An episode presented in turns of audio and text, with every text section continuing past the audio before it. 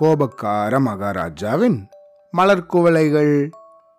முன்னாடி ஒரு காலத்துல ஆந்திர மாநிலத்துல எலிகேசி அப்படின்னு ஒரு மன்னர் இருந்தாரு. அந்த மகாராஜாவுக்கு அவரோட மலர் குவளைகள்னா ரொம்பவே பிடிக்கும். மலர் குவளைகள்னா ஃப்ளவர் வேஸ் அவரோட அரண்மனையில் நிறைய அழகான மலர் குவளைகளை அவர் சேகரித்து வச்சிருந்தாரு.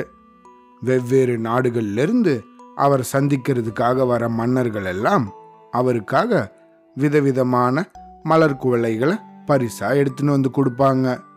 அதையெல்லாம் பாதுகாக்கிறதுக்கும் சுத்தம் செய்யறதுக்கும் ஒரு இளைஞனை நியமிச்சிருந்தாரு.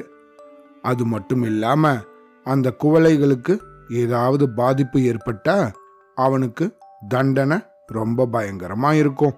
அப்படின்னும் ஏற்கனவே அவனை எச்சரிச்சிருந்தாரு. அந்த இளைஞனும் ரொம்ப கவனமா இந்த செடிகளை எல்லாம் பாதுகாத்துட்டு வந்துட்டு இருந்தான் அந்த மலர் குவளைகளையும் ரொம்ப ஜாக்கிரதையா சுத்தம் செய்வான்.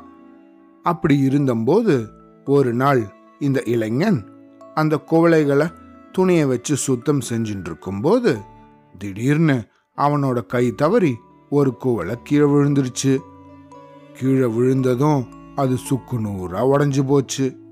அந்த சத்தத்தை கேட்ட மகாராஜா உடனே அந்த இடத்துக்கு ஓடி வந்தாரு. அங்க வந்து பார்த்தா அவருக்கு ரொம்ப பிடிச்சிருந்த ஒரு குவளை சுக்கு நூறா உடஞ்சு போயிருந்தது.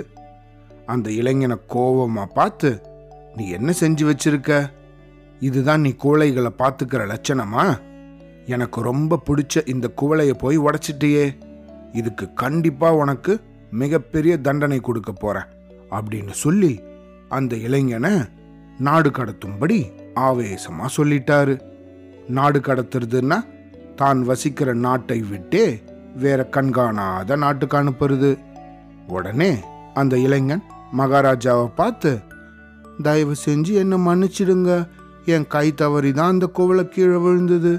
அப்படின்னு ரொம்ப பணிவா மன்னிப்பு கேட்டான். ஆனா அவனோட பேச்ச கேட்டுக்கவே இல்லை.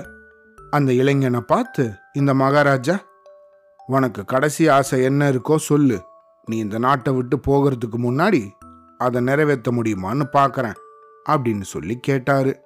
அதுக்கு அந்த இளைஞனோ மகாராஜா எனக்கு ஒரே ஒரு கோரிக்கை தான் இருக்கு. நான் இந்த நாட்டை விட்டு போகிறதுக்கு முன்னாடி இந்த கோட்டையில் இருக்க எல்லா குவளைகளையும் ஒரு தடவை பார்க்கணும்னு ஆசை அப்படின்னு கேட்டான். மகாராஜாவும் தன்னோட சிப்பாய்கள் கிட்ட சொல்லி எல்லா குவளைகளையும் அங்க கொண்டு வர சொன்னாங்க. கொஞ்ச நேரத்திலேயே இந்த சிப்பாய்கள் எல்லா குவளைகளையும் கொண்டு வந்து அங்க முன்னாடி அடுக்கி வச்சாங்க. இந்த மகாராஜா அந்த இளைஞனை பார்த்து இதோ நீ கேட்டபடியே எல்லா குவளைகளையும் எடுத்துட்டு வந்தாச்சு. நல்லா பார்த்துக்கோ இனிமேல் இந்த மாதிரி ஒரு வாய்ப்பு உனக்கு கிடைக்கவே போறதில்ல அப்படின்னு சொன்னாரு. உடனே அந்த இளைஞன் என்ன பண்ணான் தெரியுமா? எல்லா குவளைகளையும் எடுத்து கீழே போட்டு டப்பா டப்பார்னு எல்லாத்தையும் உடைச்சிட்டான். இதை பார்த்து பயங்கரமா கோவப்பட்ட மகாராஜா இளைஞனே நீ என்ன செஞ்சுட்டு இருக்க அப்படின்னு பயங்கரமா கர்ஜிச்சாரு.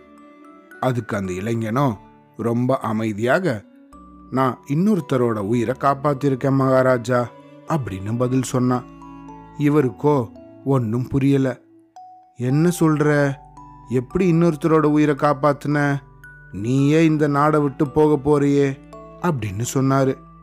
அதுக்கு அந்த இளைஞன் "ஹ, எப்படியும் நான் இந்த நாட்டை விட்டு போனதுக்கு அப்புறம் இன்னொருத்தனை இந்த குவளைகளை பார்த்துக்கிறதுக்காக ஏற்பாடு செய்ய போறீங்க.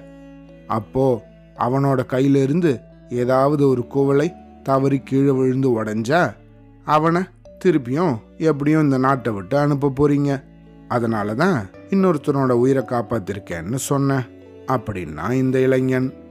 இதை கேட்ட மகாராஜா ரொம்ப ஆச்சரியமடைஞ்சு இளைஞனே உன்னோட பதில் எனக்கு ரொம்பவும் பிடிச்சிருக்கு. உன்னை நான் மன்னிச்சு விடுறேன். அது மட்டும் இல்லாம உனக்கு என்னோட அரசவையில ஒரு முக்கியமான பதவி கூட கொடுக்க போறேன் அப்படின்னு சொன்னாரு. இந்த கதையிலேருந்து நம்ம என்ன தெரிஞ்சுக்கணும்? கோபத்தில் நம்ம எடுக்கிற எந்த முடிவும் தவறாகத்தான் இருக்கும். அதனால முடிஞ்ச வரைக்கும் நம்ம கோபத்தை தவிர்க்கணும். கோவப்படாமல் இருக்கணும். சரியா? அவ்வளோதான்